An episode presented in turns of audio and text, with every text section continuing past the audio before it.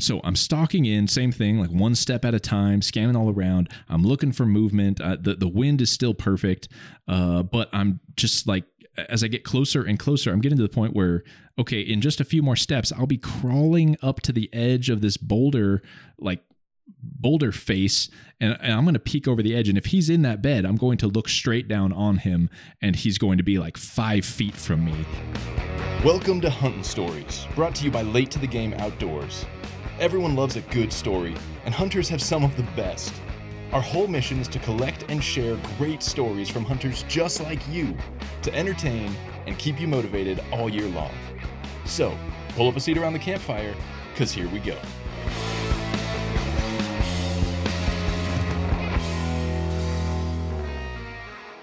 All right, more Coues madness. Um, and if I, I, realize I didn't specify last episode, I probably should have. Uh, I, I, think most people have heard of uh, Coues deer, but uh, it's sort of a unique Southwest Sonoran Desert kind of thing. So if you're not a an Arizona or Southwest person, uh, or like deeply into the Western hunting world, if you're you know like a a whitetail guy from out east, welcome. Um, but uh, Coues deer, if you haven't heard, looked it up. Uh, it's this tiny subspecies of whitetail uh, that basically, if you imagine a miniature whitetail that lives in the desert, uh, that's that's it. That's what it is. Um, like a monster Coues buck is a hundred inch buck. Uh, you know, they're probably the big ones are just over a hundred pounds on the hoof. Like just tiny deer. Uh, also, one of the jumpiest, jitteriest creatures in the wilderness, probably because everything is trying to kill them. Like they're a tiny deer who lives surrounded by mountain lions and coyotes and bobcats and hunters. Um, so, super hard to stalk in on which is part of what makes them so fun and appealing. So, that little uh, lesson in animal biology out of the way, uh, this is uh, what has now uh, become kind of a, a, January tradition for me. So, first week of January, like January 1st, the the new, in this case, 2023 tag just became valid, uh, and I head with some buddies into the backcountry uh, to to chase Coues bucks uh, with our bows. So, so it was me, my buddy Josh Kirchner, who's been on the show uh, a number of times, good friend of mine. Um, you can find him at Dialed In Hunter, solid dude. Um, so the two of us are there. Uh, we also have a, a, a friend, a new friend to me, old friend of Josh's named Gabe, uh, a really cool guy. He he came last year. I think he came a couple years prior to that with Josh. Last year was my first year uh, as part of this hunting camp. Um, and then, then this year, there's also a, a dude named Dylan uh, who lives up in northern Utah, who's a terrific cameraman, cinematographer, photographer, uh, also just a great dude. Um, but Josh brought him down to film his hunt for him. So four of us heading into the backcountry for five days, four nights was the plan and uh, it's awesome. Just living in the dirt in um, what is, I mean, it's it's it's some beautiful desert country, uh, and it's just jam packed full of deer. So uh, I, have been in this camp now two years, and there is never a shortage of deer or bucks to chase. So like if you come out empty-handed, it's not because you didn't see anything. Like they are exciting days, full of deer and stalks and coolness. Um, they're just like I said, a very difficult animal to stalk in on. So here is how it uh, it rolled. So our plans uh, right out of the gate got delayed because uh, they were getting hit with a massive winter storm. So we had planned to head down there New Year's like bright and early New Year's Day be packing in, um, and they were just getting hit with snow and sleet and hail and nastiness all that day. Uh, and so we decided, hey, let's let's push this hunt back. So it was going to be Sunday to Thursday. We pushed it back to Monday to Friday because I have the coolest wife in the world. Uh, she was like, yeah, do do what you got to do, go for it. Because uh, my kids were going to start back at school, which is sometimes a tough transition for younger kids who maybe don't love going to school. Um, anyway we uh, so we pushed our plans back a day, and then uh, Dylan got sick, like super sick, uh, just a couple days before the hunt. So he wasn't even sure he was going to be able to make it. Um, he, you know, that that turned around. He was on the mend, uh, and with the extra day added before we went on the trip, like he was golden. He was there, and so we uh, we you know got up and the left the Phoenix area around five ish, um, and then we were supposed to be like rendezvousing at the trailhead somewhere close to eight ish was the idea.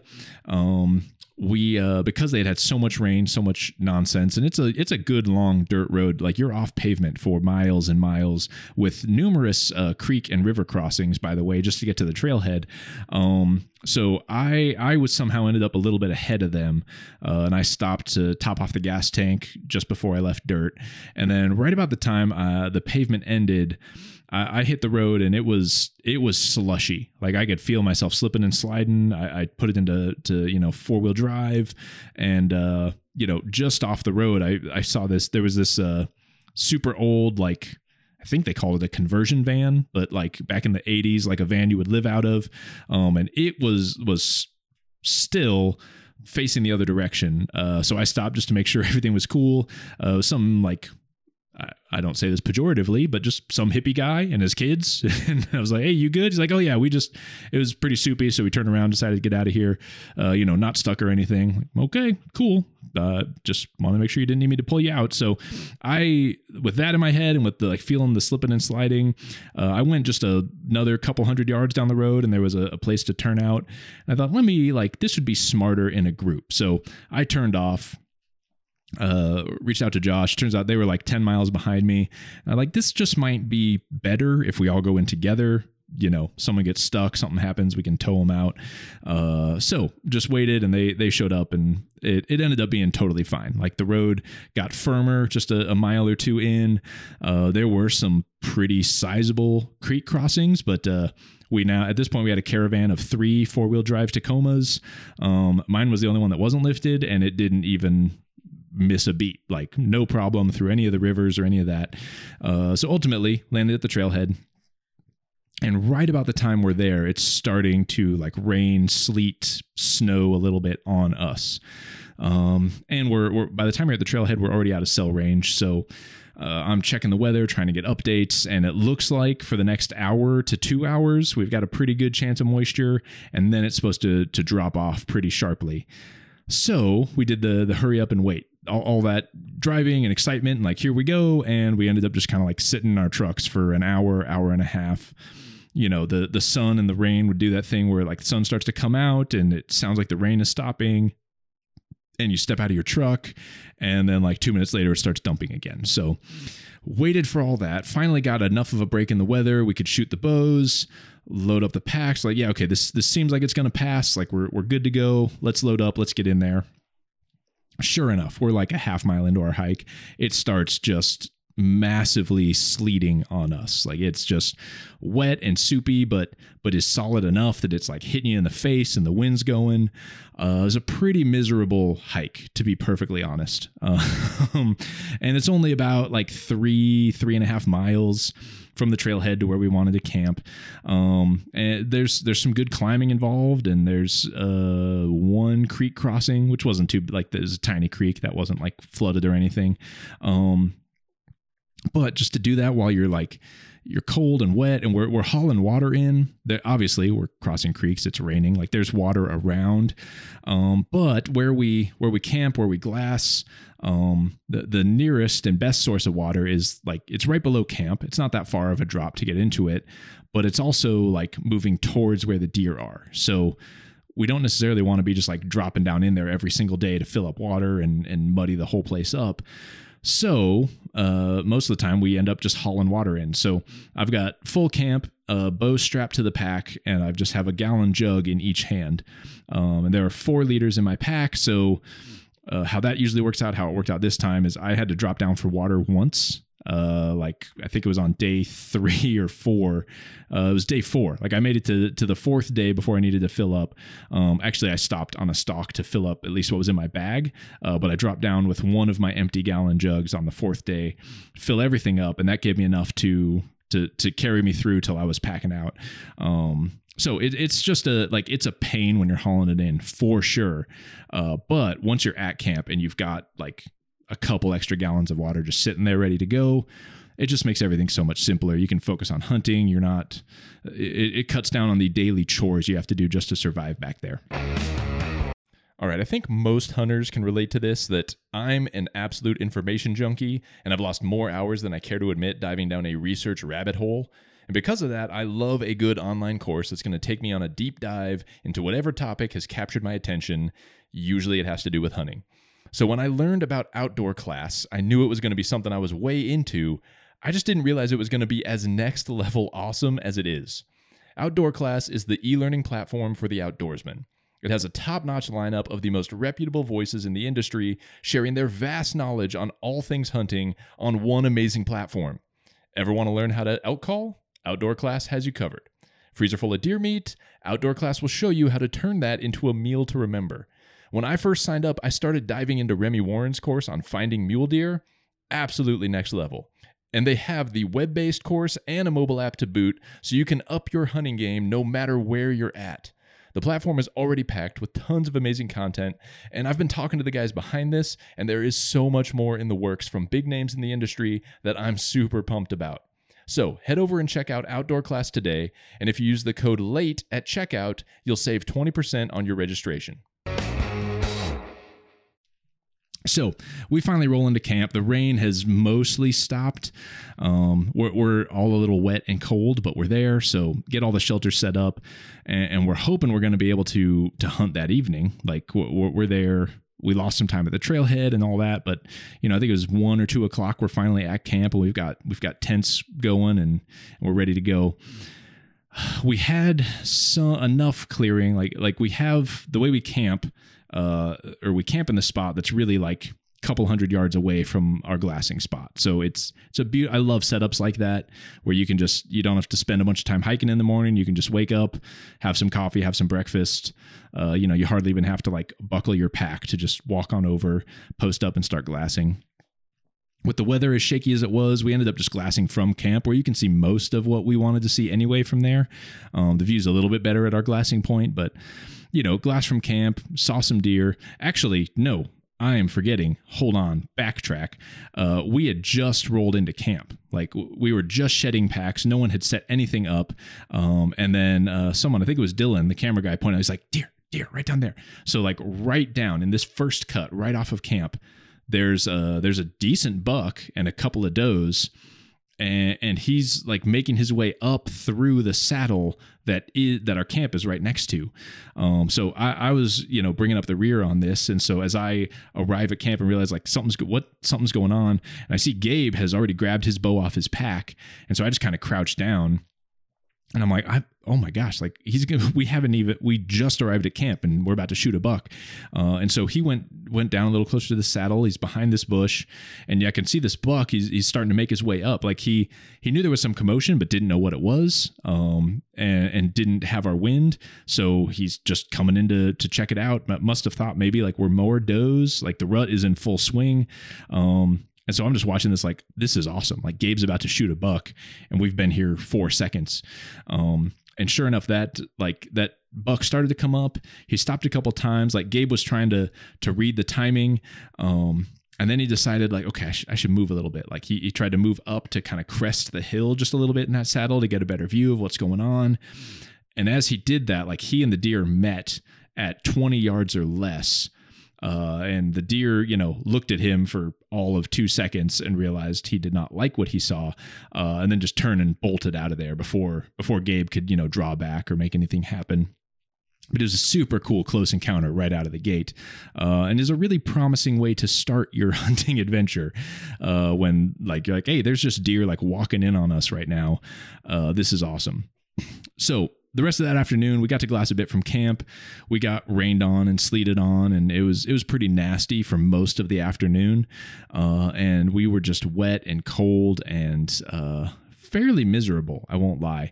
So uh, sun went down like no one went on a stalk or anything because again the weather was bad. We could only glass so often and um, ended up just making dinner climbing into bed. I was I was wet. I slept in my pants because they were pretty damp, and I knew they would dry out in my sleeping bag.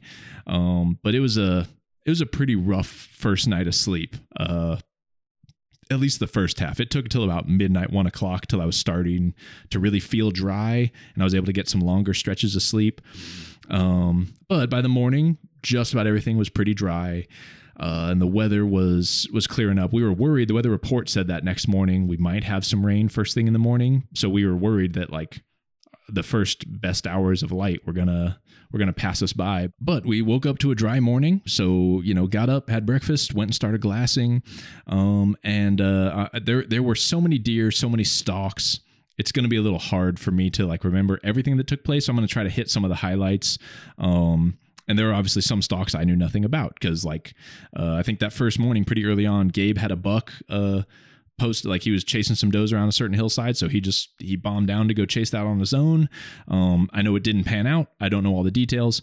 Um, so it just just some of the highlights of how it played out. Maybe this isn't in chronological order, um, but we'll focus on uh, as much as I can because there were some cool encounters. So that first day i did or the first full day of hunting um, i did uh, finally bed down a buck. So there, there were bucks and does just kind of all over the place. It's hard to even keep track of of who's where and what's going on. Um, and th- there's a combination of like when you have a buddy on a stalk you're kind of watching for him and signaling to him uh, but at the same time you're also like keeping an eye out for other deer that are it's big enough country that if someone's on a stalk in one direction you could glass up a, a a buck somewhere like totally in the clear and you could go make a play on that buck and you're not going to mess with each other um, but that day finally like I, I, was watching this it was a smaller buck i ended up calling him uh, the spork because uh, when i first picked him up i thought he was a, a spike like a, a bigger spike. I know that's not all that impressive. Uh, and as I got the scope on him, I could see like his uh, his spikes were just starting to fork. Like he just had like the the beginnings of a fork at the top. Um, so he was the spork but I, I, especially with with with most deer, I, I am not a trophy guy. Uh, I'm a meat in the freezer kind of guy. Um, and obviously, if I have two deer in range, I'm going to shoot at the bigger one. Like I get that. Um, but in this case, like any deer that's going to put itself in a stalkable position, I'm going to go for. So uh, this buck had a couple of does, and they were sort of feeding through this this thick patch of you know it's mostly junipers and oaks and just on this hillside and and I see he's pushing does around and they're feeding and there's all this stuff happening and then it just kind of grows quiet. And so I didn't see the exact bush he went behind, but I knew that he and two does were bedded right towards the top of this ridge in these bushes and I, I could see I had a great play to get on them where the wind should be perfectly in my favor and I could go up and around and and come in from the top. So uh, that's what I did. Just uh, left all the heavy stuff back at the glassing point, uh, and then you drop down and then drop up this this uh, one chute in the hill to like get up and around to where they are. And uh, I've just been working so hard the last couple years on slowing things way down. Like I, it's so easy to get in a hurry, to get frustrated, to go as slow as you need to to successfully stalk into just about anything, but especially a Coues deer. It's annoyingly slow. Like everything in your brain says, "Hurry up, get over there. They're gonna leave." Uh, but just making yourself be slow is is the key. So I hit the these like I've got some marks on my Go Hunt maps, uh, like where the buck is, where I want to be. Uh, I also have some landmarks that I identified, like okay, there's this big tree right next to this boulder pile that's behind them. Uh, that you know I'm coming, I'm working around behind the ridge that they're on. So I'm like, okay, once I get to that, then I can pop over um, and use some trees for cover, and then like start to assess, you know, where are these deer? Let's see if I can get on them. Uh, and so sure enough, I, I like run the play just like it's supposed to be and I uh, uh, I finally hit those landmarks I was looking for, and I start to creep over, and I'm going super slow, and uh, we have I can I can see the glassing point from where I am, and so we have a pretty simple uh, signaling system, uh, which, which, sometimes adapts from year to year, but uh, at least this year the the signal was if you if there are two game bags hanging in the tree, the deer have busted out, it's over, you might as well come back. Um, so that that's like the quickest, easiest way to like to, to, just like get a quick point of reference if you don't see two flags you know you're in the game um, and so i wasn't seeing those flags like i would look back every now and then and wasn't seeing that i'm like okay they're there and as I started to crest up, like I, I could peer down and, and everything obviously looks different once you get over there. Um, and it's steeper than you would think. And the grass is really tall and these deer are really short. So getting a view out to a distance can be really tricky, especially when you're looking downhill on, on bedded small deer, uh, trying to peer through the grass or see over the grass without being seen yourself. Um, it it's challenging. So uh, I crept up to where I thought they should be, and I'm scanning all around. I, am using my rangefinder sort of as like glass to to kind of like peer through and really dig in and see some details. Can't see them. Uh, I, I, look back uh, to the guys, and I can I can start to see they're signaling a direction, like okay, move down and to the right a little bit. So I picked another point of cover and kind of crept over there. Uh, and I'm just doing that like one step, look around, and then like another step look around. Because with each step the angle changes just a little bit or you i'm working my way down that hill a little bit so i can see just a little more and i'm trying so hard to not just like barrel in there and scare them out. And so finally like i take this step uh, up onto this big boulder. Like there's these two big sort of flat boulders. I step up onto one and i can look through the grass and suddenly i see the, the outline of a deer head looking through the glass or looking through the grass at me and so with all the grass in the way, I'm like, I, I can't yet fully tell if that's the buck or not. Um, but it's just looking my direction. And I've got an arrow nocked. Uh, and so I, I hook my release in and I'm just like, wait, I, I, I can tell I have a decent wind, like the wind is in my face.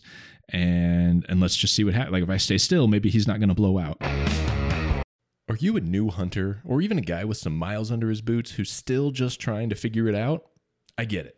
I've been there. I'm an adult onset hunter who spent the last 15 years learning how to hunt. And so I wrote the book, How to Hunt A Total Beginner's Guide to Hunting Big Game, as the resource I wish existed all those years ago when I first started. Whether you're planning to chase elk with your bow in the west or you're hunting whitetails back east, this book will take you from knowing absolutely nothing to your first harvest. It's packed with hunting stories and plenty of those times where I royally screwed up, so you can learn from my mistakes and feel better that you're not the only one. You'll leave with a sound strategy for hunting big game and have plenty of laughs along the way. Grab a copy today at latetothegameoutdoors.com slash how to hunt book. And so that deer takes, I see him like at some point he takes a couple steps like he turns and takes a couple steps to my left uh, and i can see as he turns i'm like okay th- there are antlers there's the buck um, and he takes a couple steps and he's now directly behind this little scrub brush thing right in the way um, and, and, I can see like I stepped on the one of two boulders. There's this boulder right to the left of me that I just kind of instinctively like take one step over onto that next boulder because I figure if he takes two more steps, like on the other side, like crosses to the other side of that, uh, I might have a shot. And I know I had ranged the bush that he was standing under when I first saw his face was 50 yards. So, okay, I got a 50 yard shot. If he steps over here, I'm nocked, uh, releases in, we're ready to go.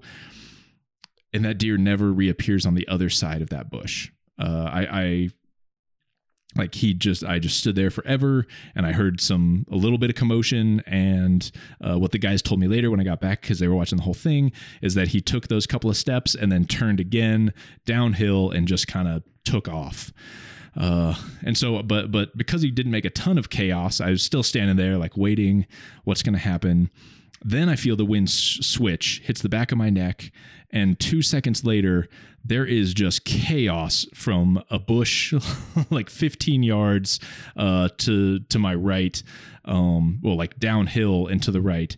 Uh, and there was this other doe in there that they they said they didn't even know she was there, but she appeared, and it was as if she jumped 20 yards down the mountain. Like she caught my wind and just flew literally down the mountain. Uh, and so then I looked back and I could see they were actively hanging the two flags of failure in the tree, uh, and that stalk was over. But getting to 50 yards on a Coues buck felt like a huge victory to me. Like, yeah, I needed a couple other things to go right in that moment to actually get a shot. I didn't even get to full draw. Um, so there was a lot still between like that moment and a successful harvest. But man, that is, I will say, that is the closest I have stalked on a Coues buck in my life. Uh, so it it felt great. Like this is a great start. Like if I could if I could get another couple stocks where I get this close, this is going to work out.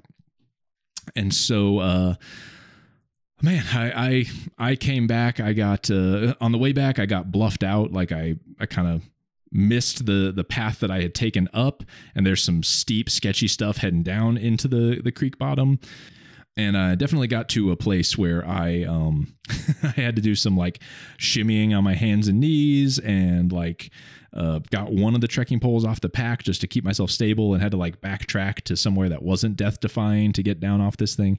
Uh, but that's neither here nor there.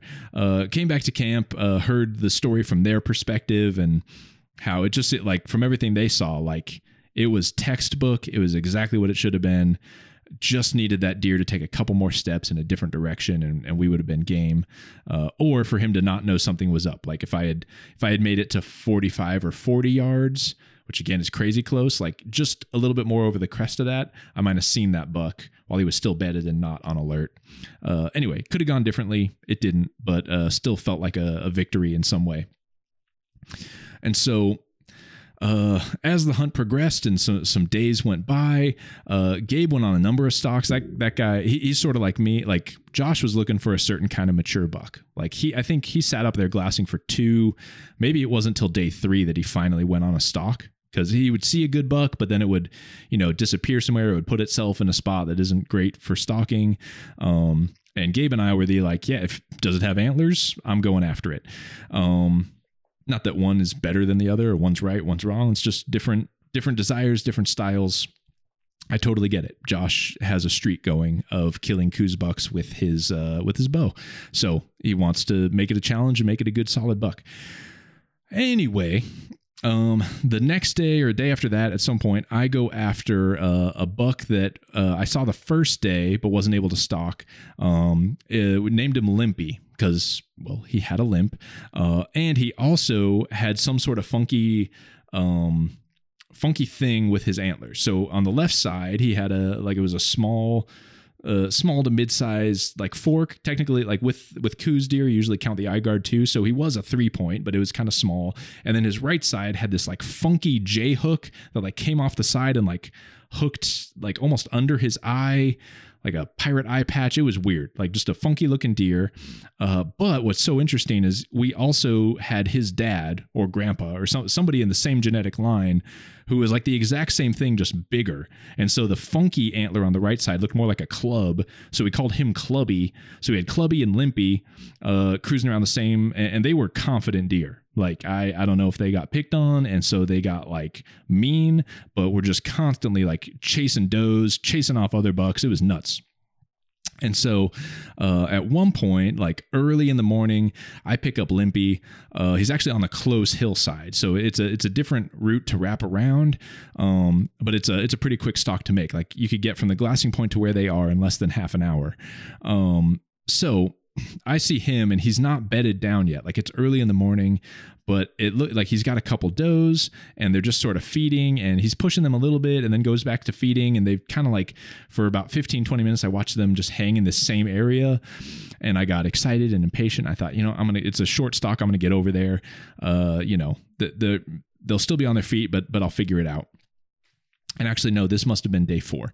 Um, and so I, I wrap around and do that. And uh, Gabe had to leave that morning. So he had uh, family stuff. He's got a baby on the way. Congrats to him, uh, but had to get back for uh, one of those baby appointments. And so uh, he had left first thing that morning. So it's just me, Josh, and Dylan. Um, and Josh is understandably starting to feel the itch. Like he's been on one stock, I think, that didn't pan out. Um, and so he's sitting there like, okay, you go on your stock. We'll sort of keep an eye on it, but also going to keep glassing. And if I find a good buck, I'm going to go stalk him. So I wrap around this hill, come over the backside. Uh, the wind is perfect. It's awesome. Uh, and I'm just sneaking on in and creeping down and creeping down. And I'm using my landmarks. And okay, here's where he was. And as I start to get there, I'm starting to pick out like, okay, that I saw him under that tree. Oh, there's that boulder pile. The doe was right there. And as I'm moving into the area real slowly, I don't see anything. I don't hear anything. Nothing busts out. Nothing is bedded. As I, I'm doing the same, like take a step, look around, and it's just clear there's nothing there. Like I, they have moved. Uh, they are off this hillside. Like e- even when I get to that point, I usually like try to make myself wait a little bit more. Like maybe just post up, stay still for five, ten minutes, see if something comes by. Did that. Nothing came by.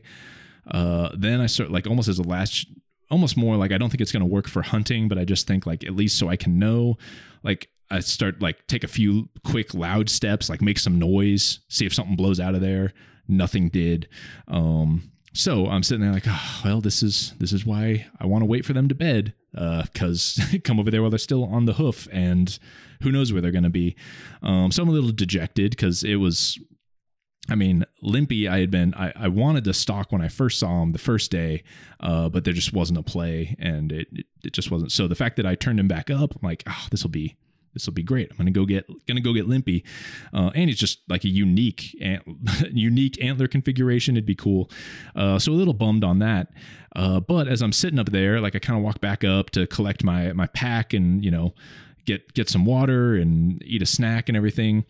I look up, I'm glassing up, and I can see that Josh and Dylan are like putting their stuff together. They're starting to come down from the glassing point.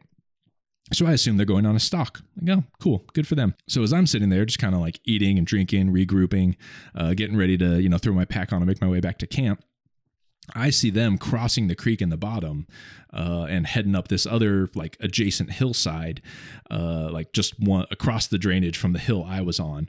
Uh, and so they see me looking at them, and Josh gives me the universal signal for I have a buck bedded, which this is obviously an audio format, but you can imagine what that looks like. It's uh, it's very clear. Uh, so I'm like, awesome, good, go for go for it. Um, my route back to to the glassing point was like totally around the other direction from where they're going. I'm not going to screw them up. And so uh, I hike back, uh, get to camp. Uh, it's it's hot now. Like every day of this hunt got warmer. So at this point, we're on day four, middle of the day it's pretty hot and I knew I needed to drop down and get some water. Uh, so I got to camp, sort of like shed all my layers, hung stuff out to dry that was sweaty, uh, grabbed one of my empty gallon jugs, uh, and I dropped down from camp into the bottom of the creek to, to fill up a bunch of water. Um, and as I'm there, like pumping water, uh, I just check my, my inReach just to see uh, if there was any update from the wife, really, uh, it's mostly who I was talking to because uh, we hadn't been using in, inReaches like within camp. Uh, but I get an inReach from Josh that says I just shot Clubby. I'm like that. Of course you did. That is so awesome. So pumped for you. Um, that's amazing. Uh, you know, like, what do you need from me? Like, uh, I'm here.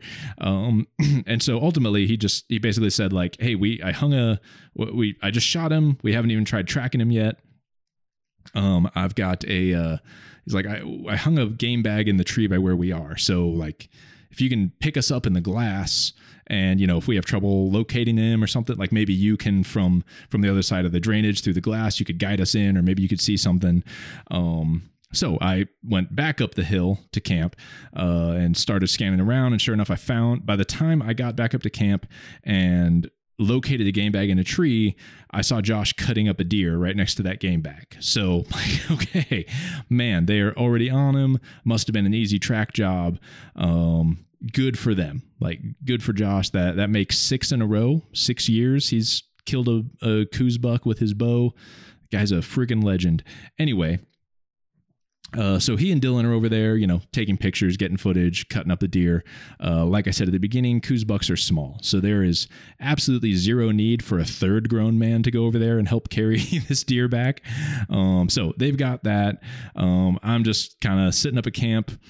It's middle of the day, so I'm glassing a little bit, you know, checking under all the trees for for a bedded buck. Uh, they could be moving at any point, you know, it's the rut, but more than likely they're just going to be like hanging out in the shade for the hottest part of the day. Um, and so, sure enough, they they came back, and I got to hear the full story. And actually, the first thing Josh greeted me with, I was, you know, came huffing up the hill, and I'm like, you know, okay, dude, I got to hear the story. And he says, well, it's the wrong deer. Uh, with the wrong deer, what are you talking about? It's like, uh, this is Limpy. And sure enough, on the like sticking up from the back of his pack is that little three point left side and the curly Q J hook on the right side. And it, it's like small and thin. And I'm like, that that's left that's the deer I left to stalk this morning who had ghosted me, who wasn't there, that you just shot. Uh like what happened and that's not like i don't lay claim to to limpy but i'm like how you you were after clubby you said you just shot clubby like what in the world's going on and so the story goes uh that like I said, I saw him. He was working up his this the adjacent hillside from me uh, to go chase that deer. uh, Clubby, who we had seen bed down, who is Limpy's father, if you recall. Um, and as he he's creeping his way across like he's kind of he went up to where he needed to be the wind was sucking up the hill um, and so he was making his way now side hill to get over to where they had bedded down clubby and was going to move down in on him well as he's making his way across suddenly a doe comes past doesn't has no idea he's there. He's got a good wind so he just watches it. He's you know got an arrow nocked, he's ready. Another doe comes past and then here comes this buck and he sees the the like funky you know right side antler and he's like oh man he must have got up from his bed and come over here because because he's like he should be further over across the mountain but here he is right now. And so that buck came walking across and stopped and he drew like just punched him and uh he's like that I can't believe that's how that worked out. Like he he was just on the move and he came right past us and here we go, dead buck, uh, or arrowed buck, and sure enough as he like wrapped around the hill it was it was a great shot. It was uh like just there was they kind of wrapped around the side of this the bend in this hill and as they looked over they're like oh they're dead buck right there. And it was as he came up on it that he's like oh my goodness this is this is so much smaller. This is Limpy. Uh, and you could see Limpy had like something funky going on with one of his hooves, which is what gave him that uh, that limp. Uh, but he just felt like as it happened, he was not I mean, I guess in a way it's a little bit of ground shrinkage, uh, but Josh isn't like a trophy hunter guy anyway. It was really more the shock of like, I was sure this buck stepped out. It had the funky side. It's like, this is my buck. And it just didn't register in that intense moment. Like, oh, yeah, there's two funky bunk, two funky bucks. Got to say that real carefully uh, on this hillside. And so he just, he arrowed the wrong one. And, uh, you know, Clubby I, I, didn't pick him up bedded, so I mean, probably skedaddled out of there with all the noise, but uh, had no idea he was almost dead. Uh, and instead, his uh, son met his maker. Uh, so it was, I mean, so happy for them. Like just crazy story to hear. So pumped for Josh. Um, and so he, they came back and got settled. I kind of, I glassed for the rest of the evening. Uh, turned up a big, nice buck, like way up on the hill. Uh, but it was late enough in the day that I like, okay, he's on the move anyway, and I can't get over there in time. Um, and you know i was just starting to wonder about the next morning. So the next morning was friday. It was the last morning i had to hunt. Um you know and it was sort of a my my agreement with myself and with my wife was okay if i don't have a buck to stalk by 10 a.m gonna pack up camp and get out of there. Uh and uh as josh came back so thursday afternoon he's got his dead buck uh, started texting with his wife and the situation there, and there's there's some stuff going on uh, that weekend that actually started Friday. That you know he could be there till Friday, but it really the good husband move was going to be to like, hey, I should get out of here first thing Friday morning, um, get back, help my wife. Uh, Dylan, who like I said lives in Utah, he once he got back with Josh, he still had to hop in his truck and drive all the way back to Utah, so yeah, it made perfect sense. Like, okay, you guys get out of here. I'll hunt solo Friday morning. Uh, but we had a great Thursday night, cooked up some tenderloins over the fire, um, just celebratory, awesome vibe in camp. Um, and then that next morning, uh, you know, they packed up camp. We bid farewell. I walked over to the glassing point and was a little bit i don't know worried might be a strong word but like uh you know they had been on that side of the hill making a bunch of noise cutting up a buck. There's a carcass laying over there now. Uh, and so i the whole and i had been over on that other side like the other hill face where i was stalking that previous day. Gabe had been over there a couple of times in the past couple days. So i just thought like man there's a lot of commotion. There's a dead body. Uh i don't i wonder if anything's gonna even show up this morning and sure enough, I had been glassing five minutes and I pick up a good size two point. And I know you're probably thinking a two point, that's a fork. Uh, yes, but especially with Coues bucks, like the super big Coues deer are three points most of the time. Uh, so like there, there's a fork, like, oh, little guy. And then there's like a, oh no, you're a pretty decent sized deer. You just don't have a prominent third uh, tine coming up yet. Um, so uh, yeah, I glass this guy up. I'm like, oh, sweet okay cool uh, and so i start watching him uh, and then this uh, super big buck shows up like just nice thick three on both sides um, doesn't really fight with the other buck, but they're just kind of in the same vicinity. Uh, I'm like, well, this is awesome. Um, and then uh, sure enough, I see the the the big buck does well. He doesn't initially fight with the the smaller buck, but he does at some point, like kind of just give him like a little false charge and so the the, the medium buck comes running uh like runs out of my view to the left a little bit uh, and then I, so I'm like, okay, well, cool. I'm going to keep my eyes on this big buck. And my whole plan after the day prior, where, um, where I had stalked in on Limpy while he was still up, and without my knowledge, he had dropped down into the creek and back up the other side, and then got shot by Josh. Um, I thought like, okay, I'm going to like be patient. I'm going to wait this out. I'm going to make like make sure they bed, and then I'll go over there. And especially because I'm hunting solo, I don't have anyone who can signal me. Like I just gotta just got to wait this out. And so I'm watching this big guy and he like kind of he doesn't really feed much. Like you can he's just looking for does. And I have not seen any does on this hillside that he's on. And apparently neither does he cuz after he chased that other buck off he like looked around sniffed the air a bit. And then I just watched him kind of with purpose walk up and over the backside of that ridge um, back into this other country where I can't see him anymore so I don't know where he is. So I think okay I've got that that two point that he chased off in the way or chased off the other direction. Um, you know, if I actually run around to sort of past where camp is and then pop up and over, if he's like chased chased like where he's going to get out of the country uh there's this saddle that same saddle where uh when we first got to camp gabe almost shot a deer like he might come up through that saddle so let me run back uh check see if i can pick him up on his way so i do i like leave all my gear just grab my bow run over there into that saddle and I, am scanning down in the drainage. I don't see anything. I kind of pop around the side, kind of right up by where camp is, throw the glass up, and I pick up that buck. And I'm like, oh, okay, he's right there. He's like from this other tree. Okay, cool. Um, and I look at it and I'm like, okay, I think I can see that. Like he's still on the same hillside. He just moved a little bit. He's feeding under this oak tree. I'm like, okay, I think I can see that from the glassing point. Let me go back. So I go back to the glassing point and I'm picking everything up and I had made some landmarks. And sure enough, I just like my view is just obstructed enough that I can't really see where that tree is where I glass that buck.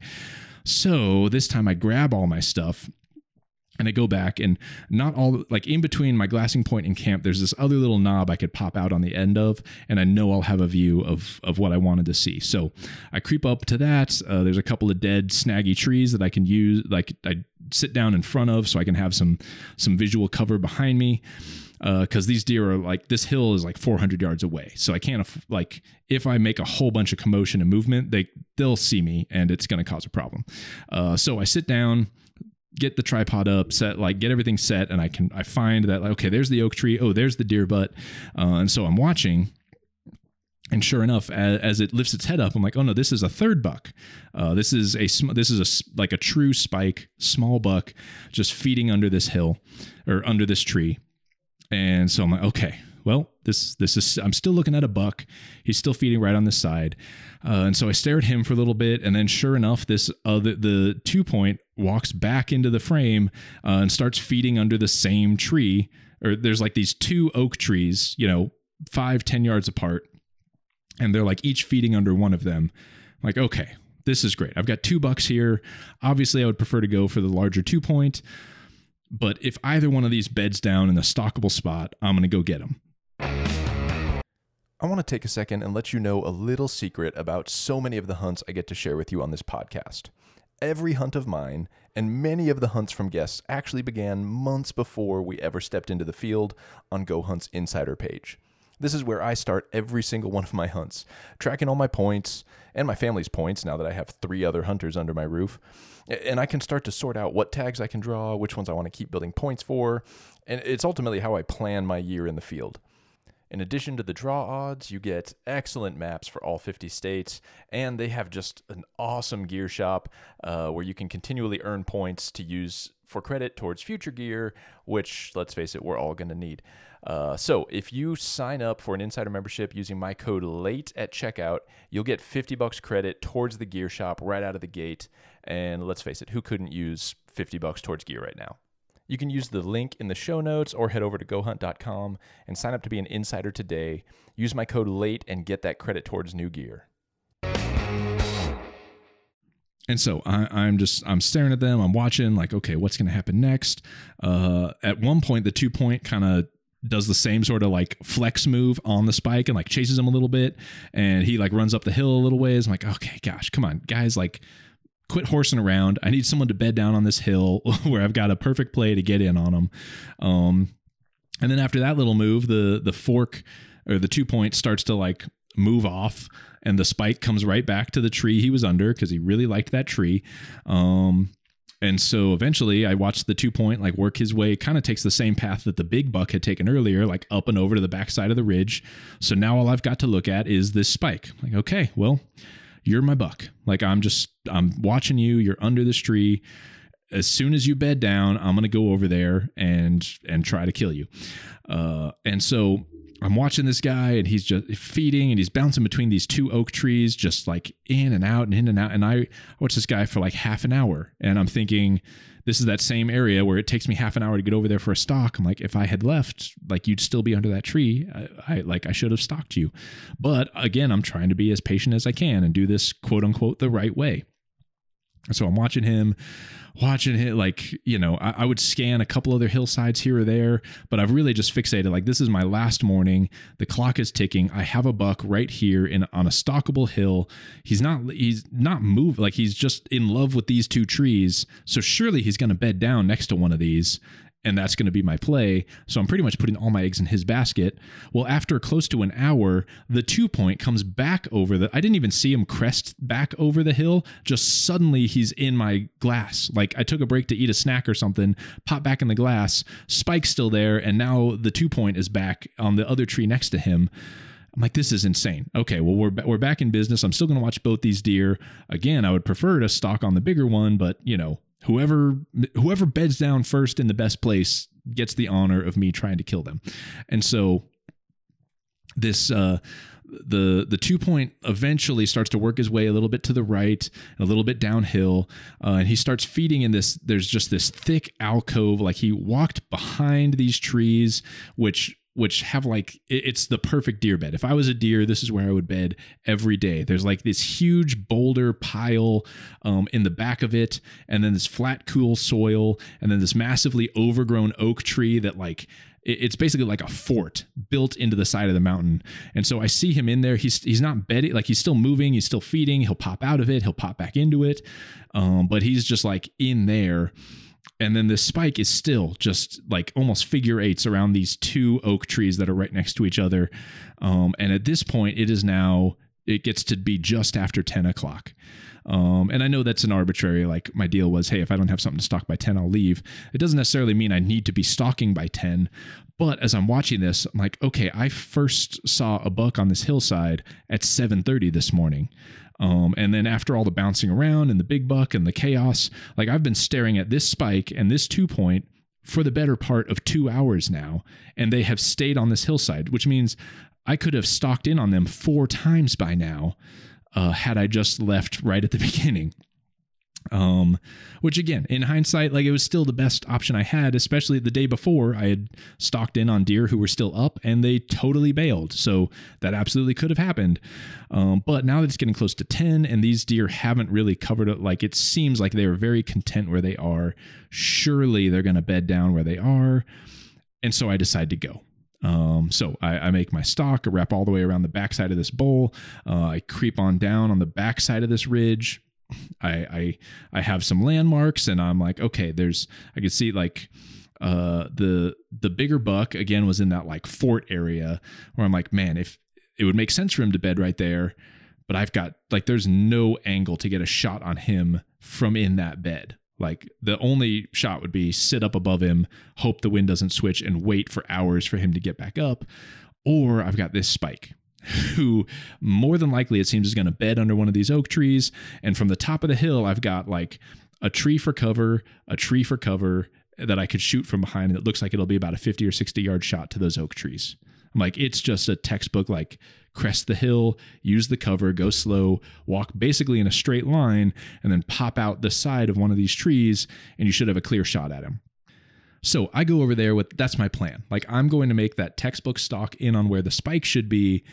and I'm going to also play it by ear and keep my eyes peeled. And certainly, if the bigger buck pops out or gives me an opportunity, I'm going to go for him instead. Uh, or if I get over there and things just, you know, they look different on the other side when you're actually there, maybe I see something where actually I could I can make a play there. So it, it's loosely in the air, but I'm like mostly committed. Like, hey, I'm going to go to where this spike is, and we'll see what happens from there. And so that's the play. So I crest the hill and and I I get to what I'm pretty sure like okay, based on what I'm looking at on my on my map, uh, based on what I saw over there, like I think this is the first tree to to to sneak up behind. Uh, and so I do, and same kind of deal. Once I'm on their side of the hill, I've got perfect wind in my face, and I'm just taking a step or two, and then scanning all around. Another step, scan, like going as slow as I can. I get to that first tree, um, and I'm looking all around. I don't see anything yet, uh, and so I kind of creep just around that tree, and now I'm looking down to the next tree, which is you know about 10, 15 yards away and theoretically, that's the tree that, okay, I get to that tree and it's kind of overgrown and there's a lot of good cover. And I'll just have to like creep out to the left where I can finally see. And I should have a clear spot, a clear sight to these two oak trees that he was feeding under. And so I get to that tree. I haven't heard anything. I haven't heard anything blow out. I haven't heard anything like huff or wheeze at me. Like, okay, this, so far this is working out. And I creep around that tree and I don't see anything. Like no deer, no no no nothing. And so it has me starting to like second guess. I'm like okay well he he what he should be right there. Um i mean there were some like boulders and dead snap things that i was like oh there's the deer. And then i would look like through the spotter or not the spotter but the the rangefinder like okay no that's not a deer that's a rock. Um so I start second guess. I was like, oh, did I do this wrong? Like, am I in the wrong spot? Are these not? Is this not the tree or the the pair of trees? Um, and it was this pretty distinctive, like two oak trees. Uh, one of them had like this big, like there was this rock shelf between them that he was mostly standing on. And I'm looking at what looks kind of like that, but there's all these other trees. I'm like, ah, oh, gosh, maybe that's not it. Um, and so like he's not there um, but i can think like okay i'm pretty sure these are those trees and so i can look over there and i can see uh, the the fort that the two point ha- was in when i last saw him uh, i'm like okay well, that is clearly right over there because i can see the big boulder pile i can see the big oak tree there was this one I don't know what type of bush it is, but like this wispy greenish yellow bush, and I can clearly see that. So I'm like, okay, that is the spot that he was in.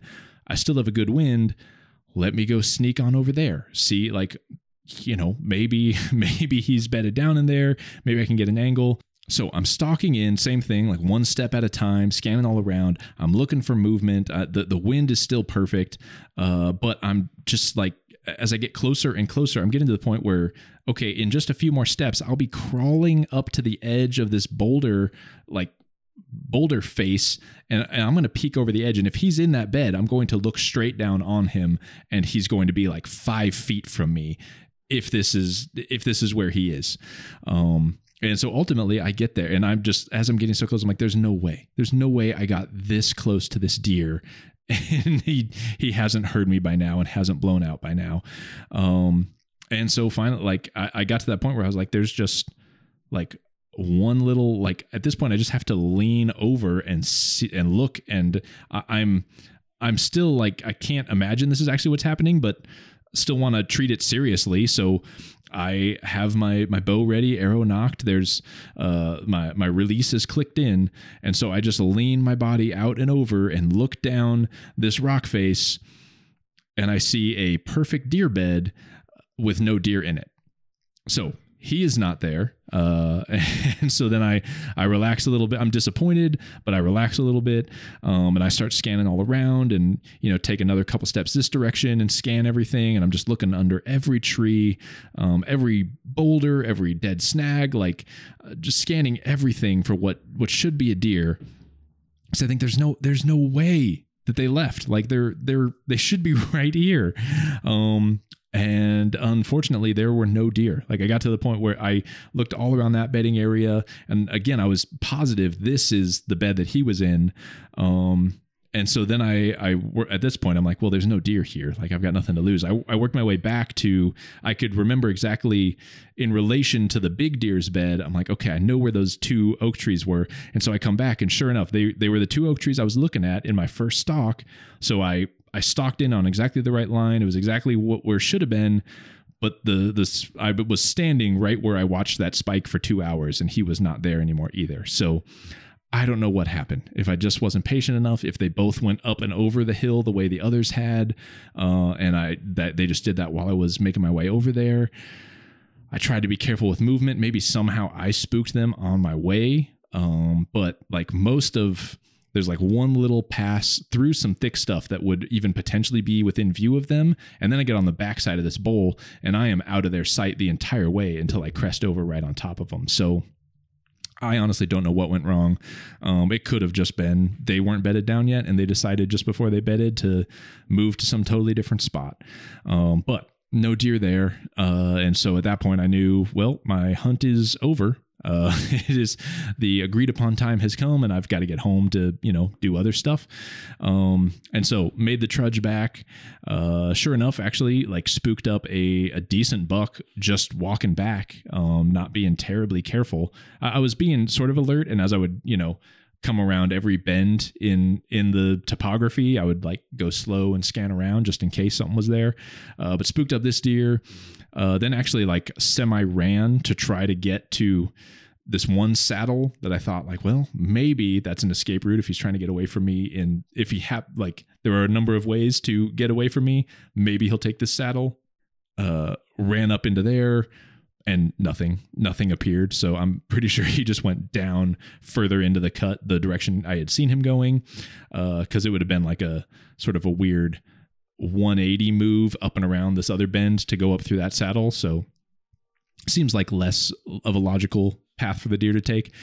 Um, and that was it. Then it was, you know, 12, 1 o'clock at that point. Uh, came back to camp, packed everything up, uh, hiked the three and a half miles out, and uh, and drove back home. So uh, it was a a solid adventure. You know, it's it's always great to. I hadn't been on a backcountry hunt. Uh, man, my my fall was surprisingly uh, lacking in those because I usually spend a lot of time in the backcountry, and I had ended ended up doing a lot of more like truck camping.